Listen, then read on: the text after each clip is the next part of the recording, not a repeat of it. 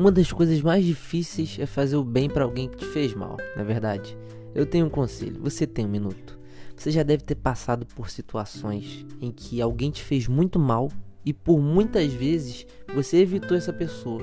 Você foi rude com ela, você virou a cara e até mesmo atravessou a rua para não olhar no rosto.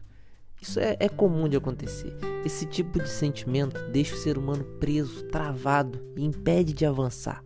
Isso faz muito mal. Romanos 12, 21, Paulo diz: Não te deixes vencer do mal, mas vença o mal com o bem. Sempre que a Bíblia nos dá uma instrução, ela está nos dando uma solução. Só se vence o mal com o bem. É o que Paulo falou. E esse é o conselho de hoje. Por mais difícil que às vezes seja, pague o mal fazendo bem. Não deixe que as emoções destruam o seu destino. Deus te abençoe.